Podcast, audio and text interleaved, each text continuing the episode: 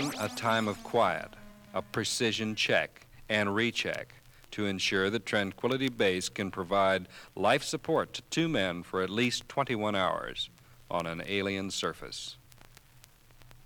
Now it is time to explore Tranquility Base, to step on the moon.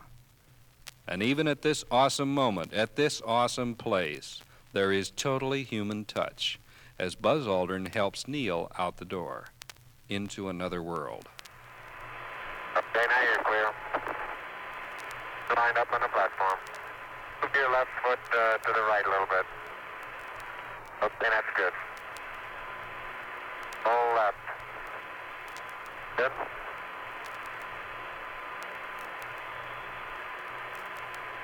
Okay, now I'm going to check uh, G P S here.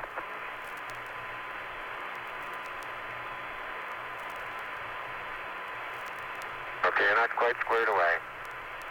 Hold to the hold right a little. Now you're even.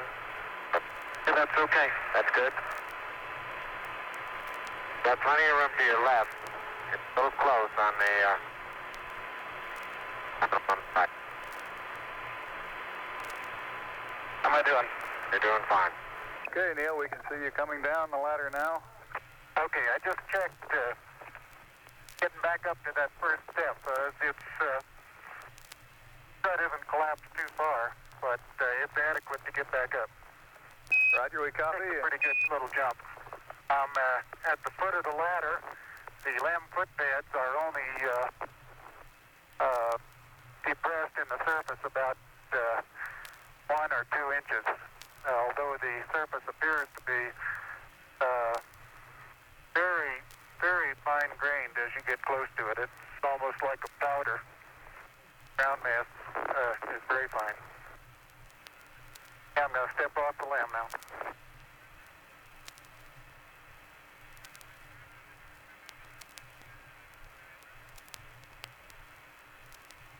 That's one small step for man, one giant leap for mankind. Yes, the uh, surface is fine and powdery. I can I can pick it up loosely with my toe. It does adhere to, in fine layers, uh, like uh, powdered charcoal, to the uh, to the sole and insides of my boot. I only go in uh, a fraction of an inch, maybe an eighth of an inch. All right, Slough-Feg Radio, Season one, Episode thirteen. Take two. Take two. There are gumballs on the floor and digital systems in the water here. We are, uh, we're just did this giant dialogue where we actually had a really good uh, banter explanation back and forth, or, or whatever you want to call it, about the difference between binary, analog, mainframe computer systems and digital ones. Anyway, we were, very na- we were having a very technological discussion about um, computer systems and the history of mankind, all because history of binary. We're yeah. listening to this uh, Apollo eleven um, NASA recording that I have on vinyl here. There's uh, the fifty-first anniversary of the moon landing was yesterday, July twentieth, nineteen sixty-nine, fifty-one years ago. They landed on the moon. Uh, this is on Capitol Records, um, item num- catalog number S L A O six six six zero. This is on, uh, once again, the Capitol label. It's a beautiful gatefold vinyl. Uh, I've had this for years. I don't even remember where I got it. It was one of those things where I thought, like, oh, man, that's cool. You know, I you like saw it in a crate somewhere. When yeah, someone, exactly. You know what you did? You were in college in Santa Barbara, and someone was moving out of their dorm room or into a dorm room, and you went by the crate, and they happened to be inside at the moment lifting their lampshades, and you saw it sitting in someone's crate, and you went, oh, man, I got to have that, and you absconded with it. I bet you I, that's, I, what that's I bet you that's what happened. That's prob- I think that's, that's probably very likely. That's very likely. That's very likely. Yeah, I think that's probably what Very likely, yeah. fifty-one years ago, they, um, the you know, we, we were talking about the technology they had back then to put men on the moon. You know, we have more... nineteen sixty-nine. Yeah, we, we have more technology in our cell phone that they had in that entire operation. Oh, well, that, that's when the discrepancy came up about right. about uh, about digital systems, meaning uh, did we actually... Uh, did they actually have less technology than we have in our cell phones? because obviously uh, government intelligence and all that uses. And then I said, I think there was email in the seventies for the C I A, and you said no, and then we got into this. Oh, so we're not right. going to try yeah, to yeah, reiterate yeah. this now that we're talking about uh, binary water duct systems that work on a humanly, uh, a, a, a, well, obviously designed, an intelligent design, a human design, but uh, that are actually operated by a human, yet they operate on a binary principle. And you were talking about the movie. Mainframe computers. What was, yeah. the, what was the movie you were talking about? Uh, the Imitation Game. The Alan Imitation Turing. Game. What year did Benedict that come Cumberbatch. Out? Probably somewhere between five and five years ago, maybe seven. Oh, so seven recently, years. somewhat recently. Or maybe even, yeah, probably around five years ago, I think. Anyway, mainframe computers, digital punch cards, all that lovely stuff. But backtracking won't do us any good. So, so we recorded this brilliant conversation we had about the history of digital and binary technology, and to my great surprise, the two are not synonymous. There's actually binary technology that is not digital. There's analog binary technology, which, of course, immediately from from uh, thinking about that, you come up with ridiculous album names like Binary Water Duct, uh, nineteenth Century Resistance, or something. Or a so song named The Legend of X O R and N O R and stuff like that. That, that would, you know, all I the different guess, logic gates. Uh, the, the lo- yeah. So, uh, but but furthermore, I, I I that still can't explain why there's gumballs all over the floor here. And, you um, wouldn't have put a sign on the door I, that says no gum. Oh, I came in and it like smelled funky in here, and there's gumballs. In the, I think it's like an episode of Captain Kangaroo or something, you know, like there's about to be ping pong balls falling from the ceiling. And oh, man, I love when that happens. You remember that? Yeah, yeah. Your mustache makes you look kind of like a moose right now. So yeah, well, yeah. I, I'm gonna start calling you Moose from from now on. Your name. Must moose mooses have moose. mustaches? Do you remember the moose and the ping pong balls? I do, I do. Yeah, there, what was up with that? Yeah. Captain Kangaroo. There'd be a moose. Would suddenly there was a moose, a puppet of a moose, and then suddenly ping pong balls would fall from the sky, from the ceiling. What was the deal with that? Like, was it when someone told a joke or something? I have no idea, man. When Cap- when I was watching Captain Kangaroo, I, did, I had very limited knowledge of what Same was here, going on. Same here, but I mean, now looking back, I remember as a teenager, I saw it again, and I was like really intrigued by the fact that that puppet of that moose puppet would t- talk and go blah blah blah, and then ping pong balls would drop off from the ceiling. Really, weird. They bounce all over the counter. That was the Sort of the, you know, sort of the, the uh, he'd be behind a counter because he's a puppet. You know, he has to be behind something. Really weird. You know. Anyway, okay, so we can't recapture the magic of our, we erased, well, we didn't erase it. We just, we thought we were recording when we were talking about all this awesome stuff and didn't record. We fell victim to the digital to techno- yeah. digital booby traps that are um, ensconced in all of our lives today. Ensconced. It's, I think we are in, in I think, yeah, I think, uh, digital voodoo is what's going on. But also yeah. one of the digital things, mojo. One of the things that uh, I wanted to play that uh, Apollo eleven moon landing also is because the uh, the comet Neowise is uh, flying flying above the Earth right now, and I've been checking it out like not every night, but probably every other night for the past like week. And uh, I haven't seen it. I haven't seen anything. Well, you can't see it in San Francisco. Well, that's too, for sure. Cloudy, yeah, yeah. yeah, it's too cloudy and too many lights. I had to drive yeah. all the way to Mount Diablo, man. Yeah, well, those you know, the the clouds. They're just trying to, you know, try to hide the stars from us. It's a conspiracy. All that, all the uh, the fog in San Francisco. Can't it's the oldest conspiracy there is. It goes back to Mark Twain talking about how cold it was. Can't in the see summer. the stars yeah. through the fog, man. Exactly. They don't want us to, to know what's going on in the. In the how universe. Can you reach for the stars and you can't even brother. see them? Exactly. There is a bubble. It's like this city is like one of those Christmas uh, shaky things with the snow. You know, there's a, a snow there's globe. A, it's, no, no. See, that's the reason there is a fog everywhere, so you can't see the actual real bubble that is over the city, keeping all the weirdos in and everything. You know, and keeping us from, you know, from really. Yeah, exactly. All the weirdos staying in. I mean, when's the last time you left the city? It, exactly. Yeah, you I know? don't think I did. Ever. Yeah. All right. So, um, what do we got to listen uh, to today, Mike? Well, I was thinking we would run tonight like the Dick Cavett Show. Um, you mean like Jimi Hendrix and John Lennon? No, well, n- no. I was thinking more like um, talk in more soothing voices about things and make more subtle jokes. Like, well, maybe George Harrison. Have you ever seen the one when George Harrison was on there? I've seen it, but like, I mean, years and years ago. I watched it. I think I've watched it like four times, and it's totally boring. And he and he says that too. He comes on there and says, I'm probably the most boring person you've ever had on here. I don't, I don't know why. I mean, you know, obviously, if you're a Beatle, you can afford to. You can afford to be boring. You can afford to, to not care about anything. You know, you can just sit there and be George. Yeah, because it's it's just yeah yeah or because you're so damn loaded and there's nothing you can do to not succeed, right? So so he goes on the Dick Cavett Show and just says, "This is the most boring um, thing. You know, I'm bored, and you're probably bored having me on here. I have nothing to say at all. I don't know why I'm here." And and then, uh, but as a result, like as opposed to he had John Lennon on, who's I mean, John Lennon is interesting to listen to talk. You know, he is. Paul doesn't really have much to say. He's like pretty boring, but but when he talks, at least, you know. But uh, but George has nothing to say at all. But it's just fascinating listening to his tone of voice, listening to him talk, saying nothing at all. And he just continues super to soothing. He, no, he kind of yeah. is soothing, and yeah, him and Dick yeah. Cavett are both soothing. They sort of. It's the first time I ever saw. I've seen a lot of the Dick Cavett Show, and they sort of play off. It's like weird because when he has Jimi Hendrix on, or he has uh, um, who else did he have on there? It was Robert uh, Robert Mitchum, or or, or who, who else? Yeah, sounds about right. A bunch of weird people. Janis Joplin was on. Besides the rock and roll people, he has all these. Richard Burton was on there. All these people who contrast with him. I saw a Dick Cavett Show where he had a young Rodney Dangerfield. Oh, so you know, I've never awesome. seen that. Yeah, yeah. Yeah. So Rodney Dangerfield was Woody super Allen, funny, man. Yeah, well, yeah. But uh, but all these people who sort of Dick Cavett plays off them as sort of the straight man a lot of the time and this and that. But when George Harrison goes on there, it's like almost the same tone, the same person, and it gets very, very weird. And I've watched it like I, I see it on YouTube. Oh, there's that interview again with George Harrison, and I put it on and Dick Cavett, and it's totally boring. I go, why am I watching this? But I can't. I get transfixed, and I have to watch the whole thing. I just have to. I did it last night, and the next thing I know, I'm up all night watching. The, I mean, why am I watching this for the third or fourth time? I don't know.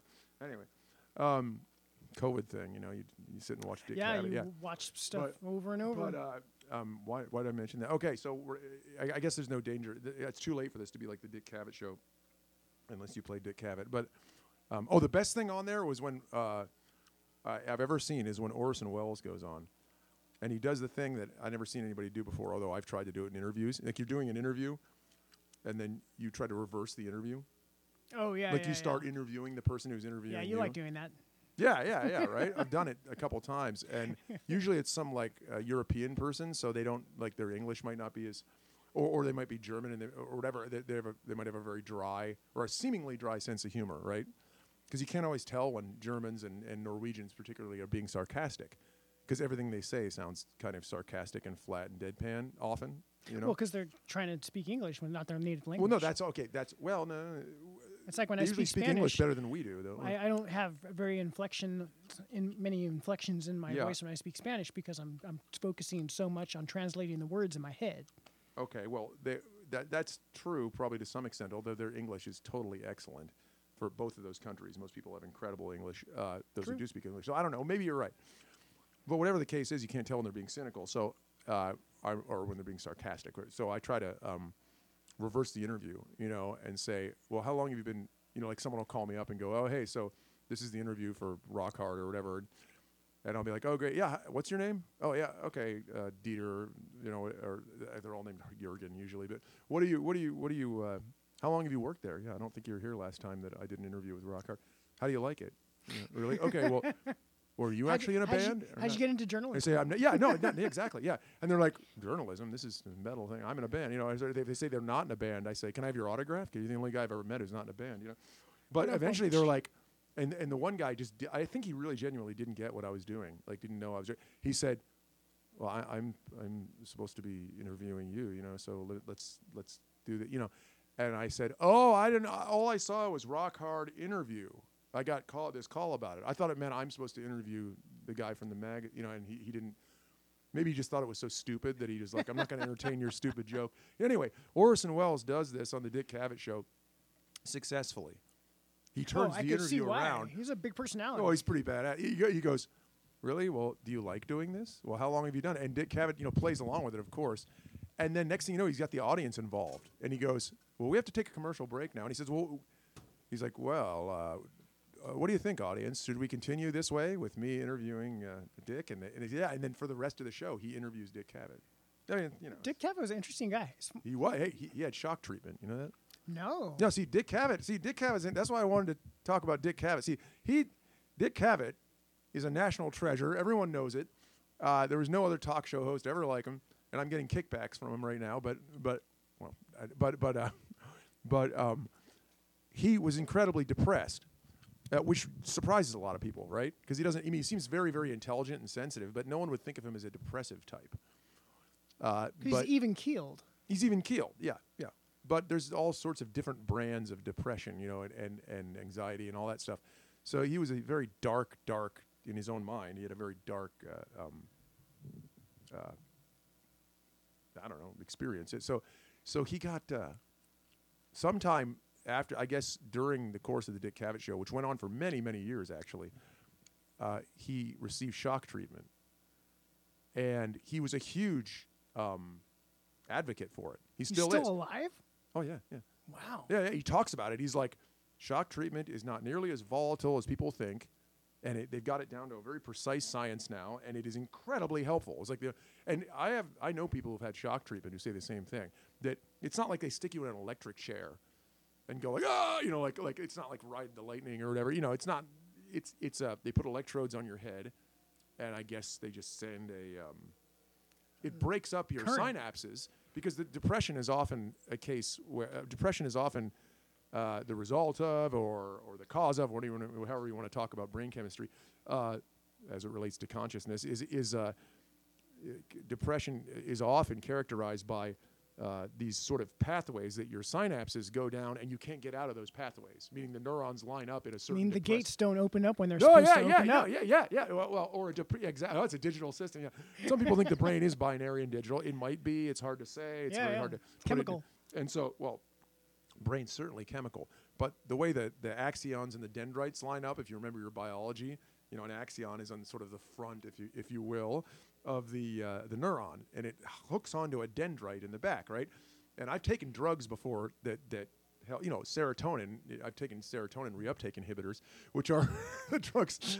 well, well, I bet you half the people listening are on them. You know, like like Prozac or whatever. You know. I don't know. Hey, let us let us know if you're Paxil on any sort of Zoloft, inhibitors. You know, uh, they they they help the axon connect to the dendrite in a way that's more uh, solid, right? So you have these, you know, when when they start to break up, you may get anxious or depressed. Well, another thing that makes you depressed is those those things line up. Your axons and dendrites, even your neurons, line up in a in a in a pattern, in a rut, sort of. Like they can't get out of this sort of rut. You know what I mean? Like you want to bring your thoughts, yeah, the ducts open up and go yeah. into different pathways, and but you can't stay out of that pattern. The minute you get depressed, suddenly it's, it seems like a deterministic system where you're just, you know. And shock treatment breaks them up, opens the ducts up, so to speak. Breaks them. It breaks the neurons, the individual neurons, back up to be able to create different pathways. Huh. So when you're really depressed and you're really down, you really feel like you're paralyzed in a sense. It's because those those well-worn pathways of neurons, you know, of synapse chains, can't get out of that rut. They're just in the same thought pattern, and that's a really depressing pattern often for these people. Yeah, obviously. So you go, bing, and it just shoots them around and forces them to make new pathways and to connect to different dendrites or whatever, and it usually makes people feel better. You see, it forces them, it shocks them into it, so they blow up. You know. Which so do you dangerous. do the research on these? Do you do the research on these drugs before or after you take them? Well, I did when I was taking uh, paroxetine. Uh, I, I um, talked to the uh, in depth to the psychiatrist about it because I was super interested. Not because I was worried about it or anything. But you wanted I, to know. Right? I was intrigued by yeah. what the hell is this doing? Because yeah, it, what are you giving uh, me? To be honest with you, I'll tell you because it was making me. I hope we're recording this. It, yeah. It was, he said, do you notice any side effects of this? And were they listed on the packaging? We won't get into the sexual bizarre um, things that uh, happen. We did that in episode ten. I don't think we did, no. but but but they weren't. I didn't have sexual side effects that were what you'd think. They were they were strange other uh, um, adventures. So coming up in episode fourteen, yeah, yeah, sexual yeah, side yeah, effects it, it by Mike Scalzi. Very strange things. People talk about erectile dysfunction and things like that. Well, there's different different permutations and different areas that can become erect in your body. They're not the ones you're thinking of as a result of these drugs. It's very strange. You wouldn't think you could have like like toe erections, you know what I mean? So anyway, if you're really into fetishes, you know this. It's a cramp, right? Yeah, no, I'm just kidding. no, no, but there were, there were there were bizarre things that can happen, not like that, but other sexual things that you wouldn't imagine. Um, but uh, but no, I didn't have that. What I said is the only s- the only effect. I said actually, I'm still really depressed. I don't know what you're. You didn't seem to be working um, very well. But uh, as far as that goes, but it stopped me from like having these freak out panic things, right? These sort of not really panic attacks, but these these peak experiences of anxiety that were maybe they were pan- I don't know what to call them, but but I was like th- it's stopping me from having that, but I'm still really depressed. But it's making me more regular, like really big time. Well, that's good. Same it's time helping. Every day. And he goes, oh yeah, sometimes uh, these things work as a uh, as a um, mild like uh, laxative or you know. Diuretic. Uh, yeah, yeah, but, but well, why? Was it because it lines it? Because you're now this is an interesting because your intestinal tract, your bowels, all that stuff. The the uh, which is another problem I have is is, uh, is um, it's all controlled I- by I B S, your brain, right? Yeah. Is that synapses? Is that your your brain stem and your spine and all that have more neurological connections to your guts? Uh, meaning the nervous system is more uh, hooked up to your guts than any other organs. Makes right? sense. Yeah, there's a lot going heart, on in there. You know, and so and so there's a lot of going on with the, the the relationship between the synapse firing. If it's jerky, the way your synapses fire, if it's like like that, you'll get in a metal band probably. But you'll you'll be but you'll be you'll be someone who uh, who has erratic behavior, and your bowels will be erratic. Like one day, like you'll have the runs. The next day, you'll like you know, shit a brick, you know. But solid with, as with a the rock. Paroxetine and the, the reuptake inhibitors, with the, yeah, you got solid. You got these like super steady uh, uh, brain uh, uh, synapses going on, right? And then your bowels become the motility of those fine muscles around your colon will work in a more smooth way, and you'll be regular. It's it's it's this fascinating. Is, this is all fascinating so stuff. Serotonin reuptake inhibitors are a fascinating subject, but I, I really uh, maybe we'll on the Shock website. Treatment. Dick I'll Cavett. Explain these more. Shock yeah, treatment. Also Dick, Dick Cavett. Cavett and yeah. Okay. So now we're gonna play. Speaking of brains, we're gonna play Brains, right? Okay. This is an Irish band. Okay. Isn't that a yeah? Uh, um, This is an Irish from band Cork, that we hung out with, uh, uh, and they're I believe they're from Cork, but we hung out with them in Dublin, I think, or was it in Cork? We p- did we play with Cork. them in Cork? I, I don't remember. When we took that big bus trip with w- trip with uh, Martin and those guys, yeah, they were all eating hash balls and singing uh, uh, Tina Turner songs. Do you remember that? I, I Driving us crazy, we couldn't that. goddamn sleep all night on that bus. But I had my my camera. That's when they got they, they hired us a bus with a driver and piled all the kids from Dublin and there we go down to Cork. I believe that's when we met these guys in two thousand ten. Sounds about right. Now, was that song on there about the witch? That's the one I want to play. The Awful Witch. Hey, the Awful Witch. Play the Awful Witch. Yeah.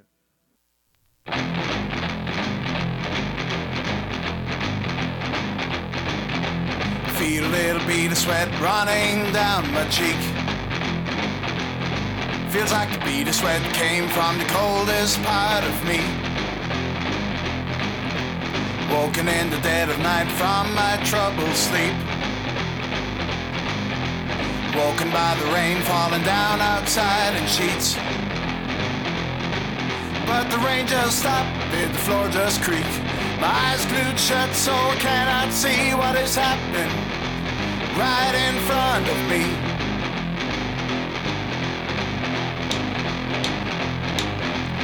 Who's that talking outside my bedroom door?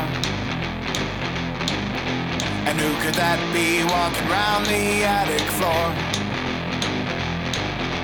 Someone leaning over me, breathing down my neck,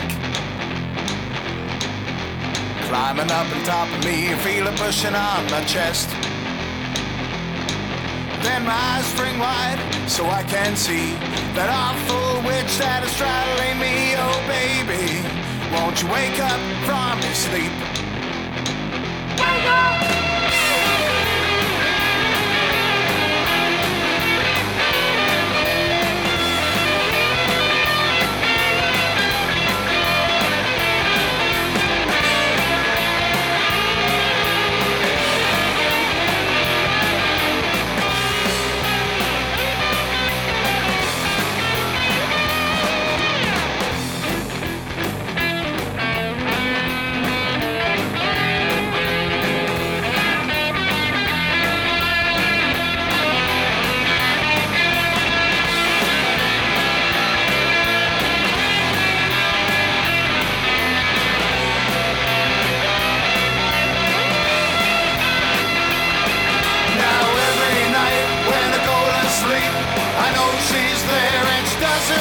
And she's waiting around for me.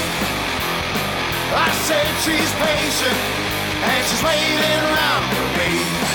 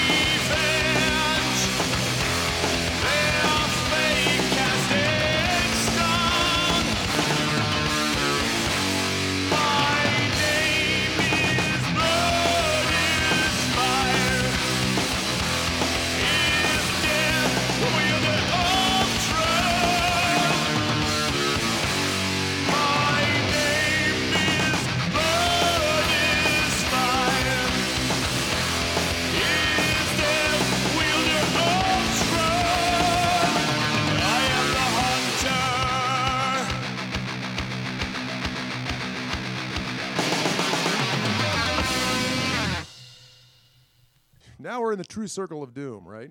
Because we played that stuff, you know. For that sure. Right? That now we're definitely uh, doom affiliated, or we're we are legitimized, or what is the word for it? We're we're uh, vindicated, validated by doom or something. Vindicated and da- da- validated and for dabbling in the in the occult or da- dab.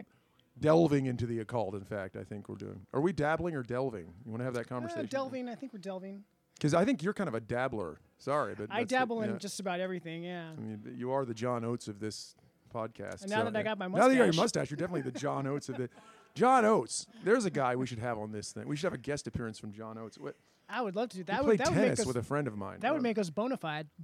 Bona fide. Bona fide. You'd give me a boner for sure. But uh, John Oates is. Uh, I've always wondered about that guy.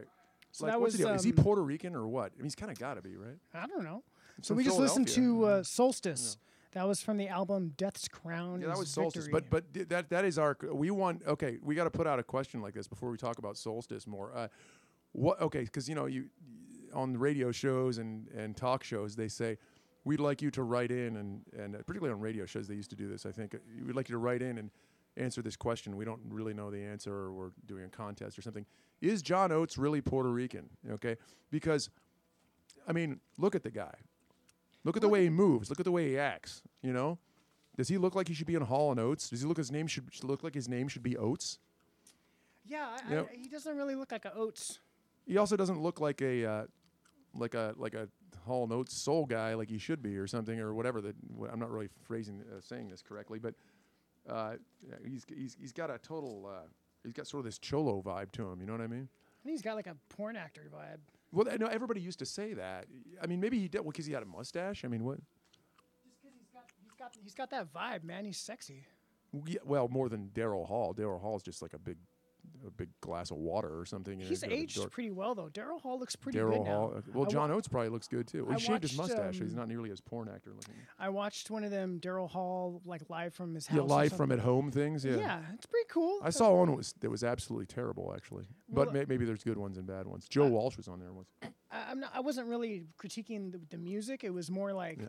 The show itself, his house and the interior decorating, yeah, which John Oates probably did because he's and all of the all, all of the stuff, that the, all the instrumentation that he had, and the, the really? way they were putting it all together, and and it's the sound quality for a television show. Well, I thought okay, was pretty good. Maybe the sound quality was good. I don't think. Well, the one I saw was pretty hideous because he had Ray Manzarek on there, who's hideous to behold anyway, right? No, he did, I, and and. Uh, Or was it Robbie Krieger? It was one of the Doors. Probably I Robbie think. Krieger, because Ray Manzarek died, right? Well, no, this is this is way back before that, you know. Uh, and it was Daryl Hall and these guys sitting around. Either it was Ray Manzarek or Robbie Krieger or both. I don't remember. And he was playing some guitar while sitting on a stool, just like I am here, and singing "Break On Through to the Other Side." Now, and with Ooh. with this band. Now, do you want to hear Daryl Hall sing "Break On Through to the Other Side"? No, like, I don't. Is he very psychedelic? Does that make any sense at all? Does he have moody, artistic vibe to him to sing "Break On Through to the Other Side"? You know, I, it was really strange and awkward. Anyway, speaking of awkward, um, that was Solstice, and uh, oh no, um, no, yeah, you know, th- this is from their uh, Death's Crown is called, Victory. Yeah, but wh- that song was called "I Am the Hunter." I am which the hunter. Is the one I, I picked out of this. Um, this came out on White Horse Records. Yeah. W H zero zero one. The, the penultimate, the second to last record that they made. Not that they're finished, Solstice, that is. But uh, this was, uh, as usual, it has interesting lyrics by it says here, Richard M. Walker. It uh, says here that Rich Walker is endorsed by Grumpy John Cider. I think that's probably true. Yeah, yeah. Uh, Sits rapturous, poisonous, in pious light. He's such a scholar. He used the word pious. Uh, beset them with tooth and razor claw. He's a damn good lyricist. Uh, you, you can't take that away from the guy. My name is Revenge. Okay. But no, this is great. Uh, Solstice, a band we have a hell of a history with. We've been on tour with them. Long time. We've done all sorts of stuff with them. Been stuck in very gnarly places uh, in wearing leather in the back of a van in the sweltering uh, sun of Germany in this, this time of year. Uh, just simply in a giant, uh, disgusting pile of sweaty monstrosities with Chaz, uh, Lee Chaz Netherwood, their uh, former bass player. Uh, really bizarre, but sometimes great experiences uh, with this band. So yeah, that was uh, I Am the Hunter from Solstice.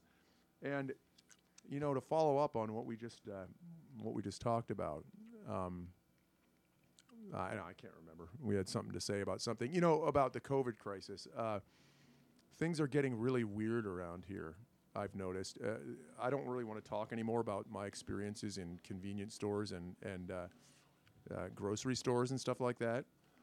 Um, but I will say that I went to Ross today for the first time. I, I love clothes, Ross. Clothes shopping for yeah. the first time. And I think part of what we want to do here is talk about our daily lives. Uh, I know that you um, have been uh, um, sheltering in place more than some people I know. Every but, day. I mean, but yeah, but are you really getting out now, or are you staying at home? No, I'm staying or? at home just as much as I've been. I mean, really? I, like, I went out last night by myself to go uh, watch the Comet by myself. Okay. And uh, that was the first time I had left in like a while. I mean, I mean, I basically go to come here to the studio and stay home and go to the go to the Casa Lucas grocery store. How often do you go there, though? Yeah, maybe once a week. Damn. Yeah, I was doing that before going, but I, I, I discovered that, unless of course I'm asymptomatic or something, that the grocery stores aren't as dangerous as they once thought they were. I don't think. Well, that's when I go to has it's surfaces like, it's an open and all air. That aren't as bad. It's an open yeah, air oh, yeah, grocery store. Yeah. So, uh, well, not totally open, but the walls are they roll. They have those big metal gates that roll up yeah. and down. Yeah. Oh wait, so, is that on twenty-fourth? Yeah, yeah, yeah. Oh, you mean the one with the giant um, produce section? It, it is one of those. Yeah. There are and several of those. Which side there. of the street is it on? This side or the uh, other? This side. Yeah, no, I, I used to go there all the like time. Alabama and oh yeah, no, exactly yeah. where that is. I go there. I, I still go there sometimes. Yeah, I used to go there all bread, the time. They it is a very good. Tortillas. Uh, it is a very good everything. Grocery I, store. Yeah. Seriously, I haven't gone. But don't you hate how the lines work there?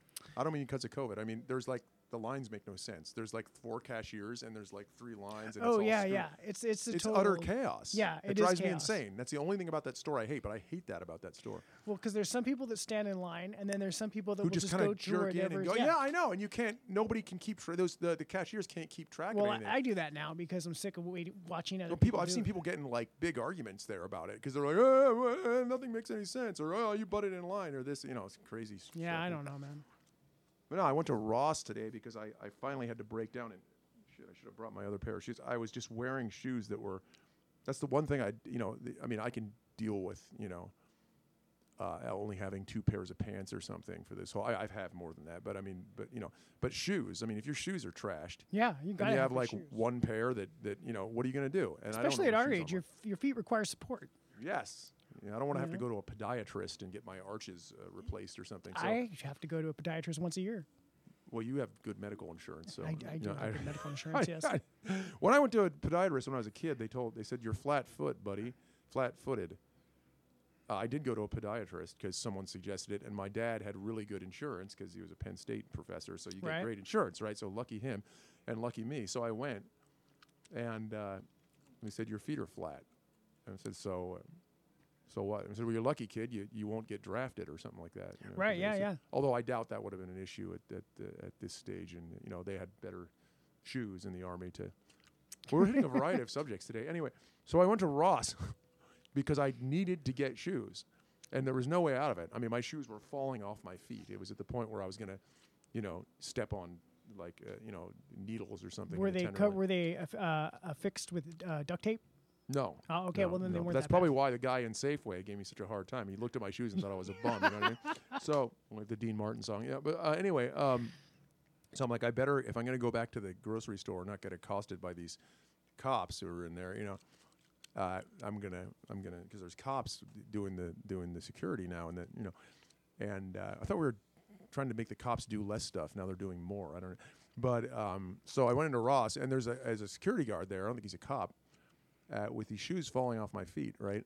And I'm like, I got to get shoes. And that's where I've traditionally bought shoes because you can find really cheap, well, see these yeah, Converse? Yeah, decent shoes. Those are, they're pretty, pretty, those are pretty slick two-tone Converse uh, sneakers hey, there, I, th- I think. Bargain at any price. Well, I tell you what a bargain about. This is the thing that weirded me out, right? You'd think that, well, are you going to try in the, in the COVID crisis, you know, trying shoes around, shoes on that other people have tried on? Oh, yeah. Because that's what you're doing at a place like Ross, you know? Yeah, yeah, for sure. But that's that's pretty innocuous, well, right? You I mean, wash that, your hands, you know. I mean, what's going to happen? You can't get it through your feet, I don't think, you know? I don't. I mean, I don't think so. No, I really just doubt. don't. Just don't rub your feet on your rub face. Rub the feet on your face. Yeah, rub it. Well, that's another thing I don't get. Like they're saying you can't get it by food. You can't get COVID nineteen through eating food. Hmm. Well, then you, if the guy making your food is, is coughing COVID, I heard this on N P R, is coughing COVID nineteen on your food, there's still a very small chance you're going to get it from the food hmm. because once the stomach acids or I don't know what, but you put it in your mouth. They tell you not to touch your face, but but apparently, according to that logic, you could stick your hand wherever in a bunch of COVID nineteen and then put it in your mouth as long as you don't breathe in your hand or something. you, know, you know what I mean? Does, does that make any sense? Yeah. Well, I mean, I, I don't understand what they're saying. He's like, don't touch your face. Don't touch your mouth. Don't do this. But you can go ahead and put a slice of pizza in your mouth that some sick guy coughed all over. That's fine. What the fuck? Like, you know, doesn't make any sense. So here I am licking all the shoes in Ross because I figure, well, this is the only way to To, to really to test them to make sure they're because good. Because you can't get it in your mouth, obviously. Yeah. And uh, I find this two-tone pair of these beautiful Converse sneakers. Stylish. But there were several pairs of them, right? But there was one that didn't have shoelaces. So this pair did not have shoelaces. And they cost ten dollars less. Meaning, okay, they charge thirty bucks for Converse there, which is the most I'm going to pay that's for. That's a great pa- price. Well, that's the most I'm going to pay for Converse sneakers. Because when I was a kid, well, we got them for like twelve, fifteen, I you know no what I mean? Idea. In the yeah. eighties, they cost nothing, right? Yeah, yeah. Because they're cheap pieces of crap. I mean, the truth is, I bought them for a long time. Well, my dad was a shoemaker, uh, and so was my grandfather. And my dad, to my great um, uh, astonishment, actually said in the last fifteen years or so that Converse are actually really well-made shoes, even the ones that are made in these are they're probably not made in like Indonesia now or something or China or whatever. Who knows? Or Taiwan, but he actually like he's like Converse are really solid. Actually, they're not that bad. It's just thin canvas. You can't wear them in the cold, you know. Uh, and he's every pair of shoes he ever sees, he critiques and talks about how every pair of shoes I really? ever wore were. Yeah, well, he's a, he was he grew up making he was, shoes. He was and, a cobbler. And re- repairing shoes. Yeah. And so, yeah, his dad his dad's store went out of business. That's cool, man. How come you didn't times. get any of that? Well, I. He What's had. He you, was man? always repairing shoes in the basement. I never took to it. I was never. My, I never aspired to be a. I know. I should have learned how to do dude, it. Dude, that would have been awesome if you like made your own shoes. I know. Oh, well, the, the equipment still. I think in my sister's basement, she still has some of the, the equipment still there. Because when I was a kid, the whole basement, the, the part of the basement was a, was a cobbler's thing. You know, a cobbler's table, That's and he had. Rad, he would fit, put cleats on my shoes, and he was always. My dad would always complain about how the shoes aren't made the way they used to be. Even his dad. I was. He went out of business a couple times. Because he wouldn't stock, they, he started having to sell shoes to keep business alive. He was a, he first he instead just, of just repairing shoes. Yeah, and then he wouldn't. He and this is in the late forties. He wouldn't stock penny loafers. Those things, because all the all the all the hep cats wore penny loafers. Right, right, right. And he was like, those things are insubstantial. They're, ah, you got to wear a solid pair of shoes, solid pair of boots, or whatever. And he wouldn't sell them. And my, my my dad tried to get him to sell penny loafers to all the teeny bopper kids, and he wouldn't do it. So he went out of business. Anyway. Oh man, that's funny. He was a hard ass. He was he was a purist. You know, imagine that. Uh, anyway. Um, so I go in there, being the shoe skeptic that I am, being raised by my dad, and these don't have any shoelaces in them. So they're not thirty bucks, they're twenty bucks for a pair of Converse without the shoelaces. Now this is starting to sound like a Seinfeld, uh, eh. They're twenty dollars, in, but, but they're, yeah, they're only twenty bucks, right? So I figured, oh, that's a pretty We're good I'll deal get my, for a pair I'll get my bass and do that and bounce. No, yeah, let's, yeah. Uh, yeah, yeah. I knew how to play that back in the day. You did, huh? Yeah, yeah, yeah I did it all the time. Money that way, yeah. yeah. Uh, but, um, so I don't know what, where this story's going other than the fact that they were, they were cheap, and then I ended up putting uh, the shoelaces for my beat-up old ones. I mean, how much do a pair of shoelaces cost? You know, like three, three four bucks. bucks. That was amazing. Yeah. Anyway, so uh, I got out of there, and then... Uh, it's a simple luxury.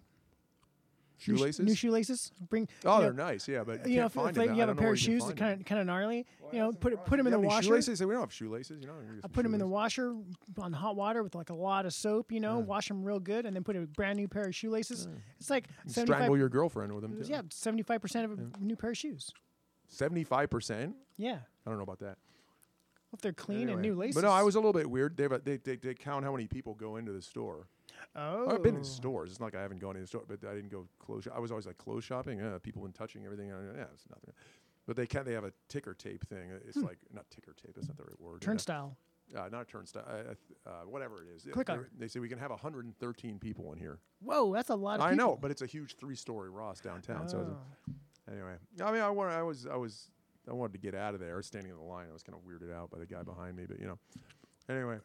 Um, that all was right, about it. All right, yeah, so let's play uh, something else. And yeah, we're gonna, we're gonna play some music now. This is uh, Slough Fake Radio, Season One, Episode Thirteen, coming to you from San Francisco, California. Uh, we're celebrating today the fifty-first anniversary of the Apollo eleven landing on the moon. And uh, to since that was such a colossal endeavor, we're going to play uh, I played a band uh, a couple weeks ago on one of the previous episodes called Colossus. And uh, after um, I had their demo from like two thousand eight or whatever, and come to find out, they've uh, changed their name to Mega Colossus, and they've put out like five albums since then. Yeah, so this is... Well, because there was a couple of other bands called Colossus. Is Mega Colossus sort of a redundancy or a... It is. A vacuous tautology or something? Yeah, because they um, there's some other bands. There's like a Christian ba- Christian rock band that's also called Colossus. Well, I understand changing the name, but what is what is Colossus? Doesn't Colossus mean like... Uh, like big? Or no, wait, what is colo- col- colossal? Colossal. It means big. Yeah, I mean, col- it can't, or it doesn't mean big. Colossus is a Greek god, too. Who is huge, right? Yeah. Yeah, so Mega Colossus, what is that supposed to mean? Like colossal? It's colossal? Even more. They should have called it Colossal Colossus. God, uh, you know, now now, like, now now that I got the guy's email, I can mm. email him, tell him, be like, dude, next album should be called like Colossal Galactic Colossus. Galactus or something. Or so gal- this, yeah. is, um, this is a track off of their two thousand nine album called Drunk on Blood is the name of the album. This is uh, Colossus. This is a song called The Mountain That Rides.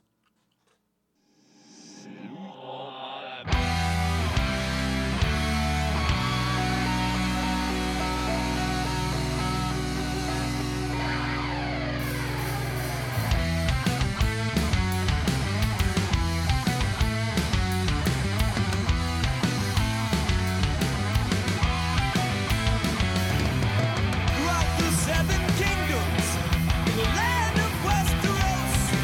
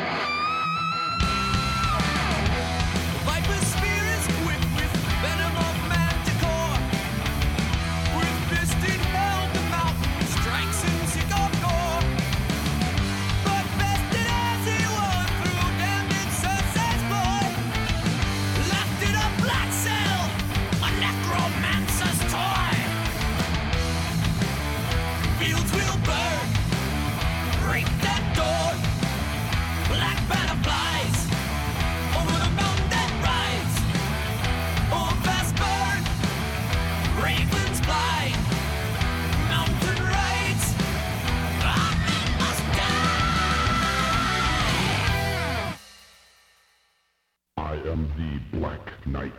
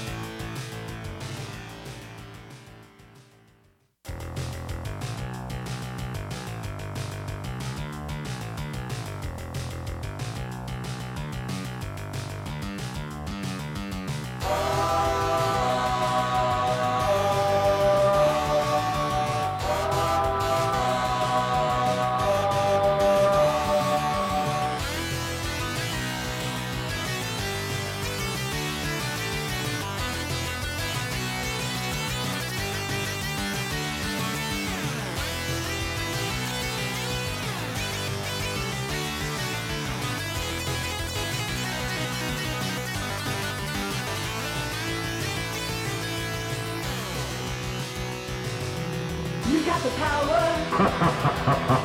No way. Get ready for battle. Give me your money.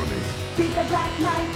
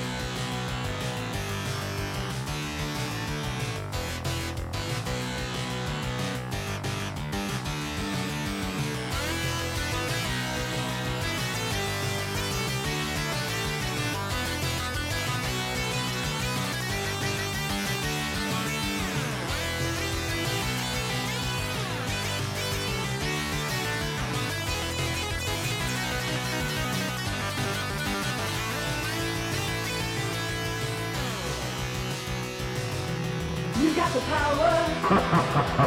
You got the might. No way. Get ready for battle. Give me your money. Beat the Black Knight.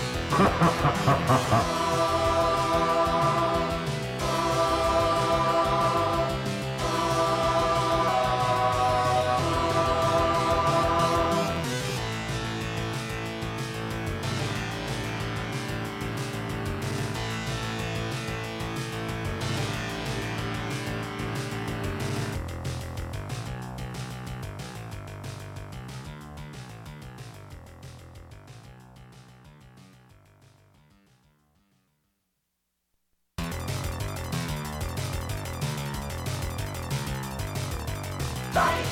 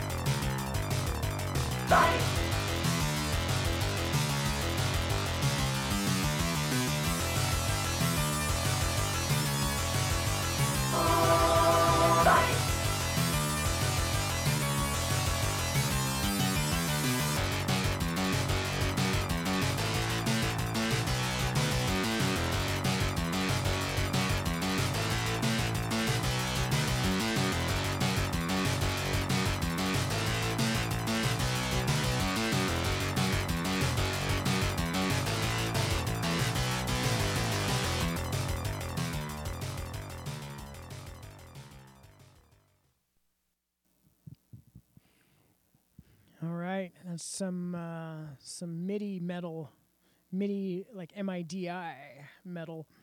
That's um, from a pinball game. It's from the pinball game Black Knight two thousand. This came out in nineteen eighty-nine. The uh, the music was composed by Brian Schmidt, Dan Forden, and Steve Ritchie. Um, the first two guys, Brian and Dan, they're like regular sound designer guys for uh, video games and pinball machines. And uh, Steve Ritchie is a uh, is a famous pinball designer. He does all kinds of cool stuff. But they got together and did all this uh, back in nineteen eighty-nine, and uh, you know, the Black Knight two thousand is a super awesome pinball game. I don't know if folks out there are um, into that stuff, but uh, I am, and I totally miss playing pinball all the time. Um, whenever we go out and like do shows somewhere and stuff, usually the bars or nightclubs have pinball games, and then like when we travel to different uh, different cities, different countries, whatever, I always uh, seek out, you know, what are the what are the bars that have the arcade games? You know, what are the bars that have pinball games? It seems to be it seems to be coming back now that like there's, you know, bars that are just pinball games. So, you know, in every town, I like to go play the pinball games, drink the beer, buy the T-shirt and stuff like that, cut the sleeves off, all that good stuff. And uh, speaking of places that we've gone to do that, um, the first time we went to play Headbangers Open Air in Germany. Um, gosh, I'm not even sure. It was two thousand four or five or whatever. And there was a bunch of cool bands. Uh, one of the one of the bands that we saw there, we met these uh, these guys from Japan called Gorgon. They were uh, they were super cool. And they uh, they gave us a seven-inch. They gave us a seven-inch uh, on uh, Streetlight Records. Streetlights Records. I believe this one came out in nineteen ninety-six. I don't know if these guys are still together or not, but uh, it's pretty groovy uh, seven-inch. And uh, it's got some fantastic hand-drawn artwork. And um, these guys uh, these guys were really cool. Like I said, you know, we, we saw them in... Uh, in Germany at the Headbangers Open Air. It's a great festival. We just had such a good time there. And uh, this is, uh, the seven-inch came out, uh, this is Cold-Hearted Woman by Gorgon. Cold-Hearted Woman.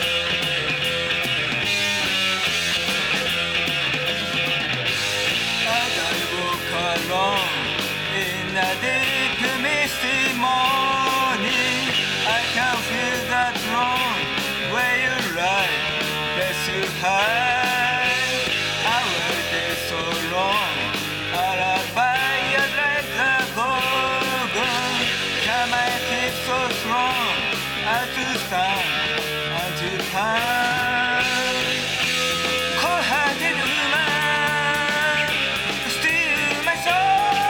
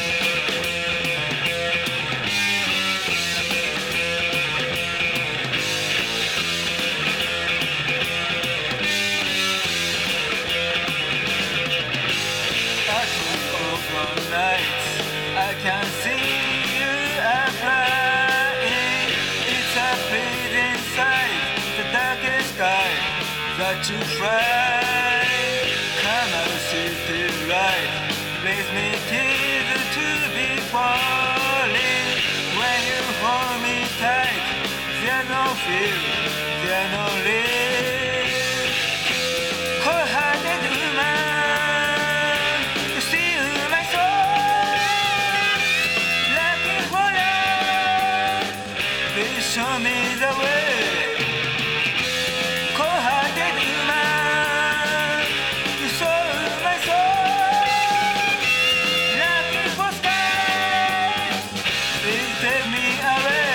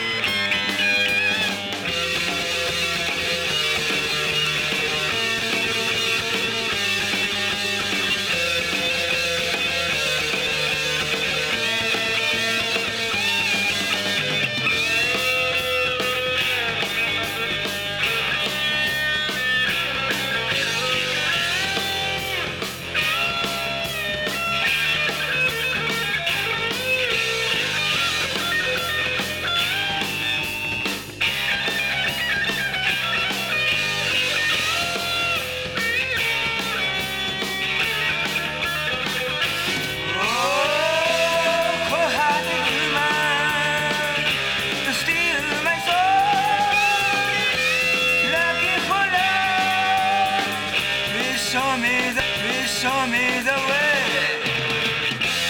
Cold-hearted man, you sold my soul. Looking for skies, please take me away. Let it go.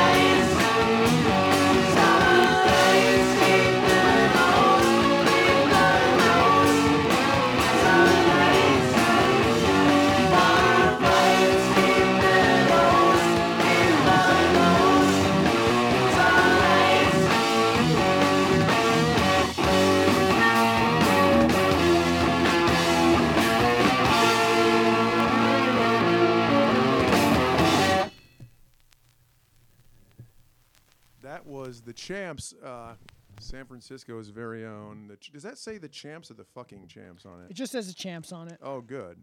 Yeah, that's before they changed the name to the. Fa- yeah, that really. Yeah. But no, the ch- oh man, that that's probably my favorite song by them. Summer nights, Summer nights, nights with a K. With a K, yeah, Summer K N Y G H T S.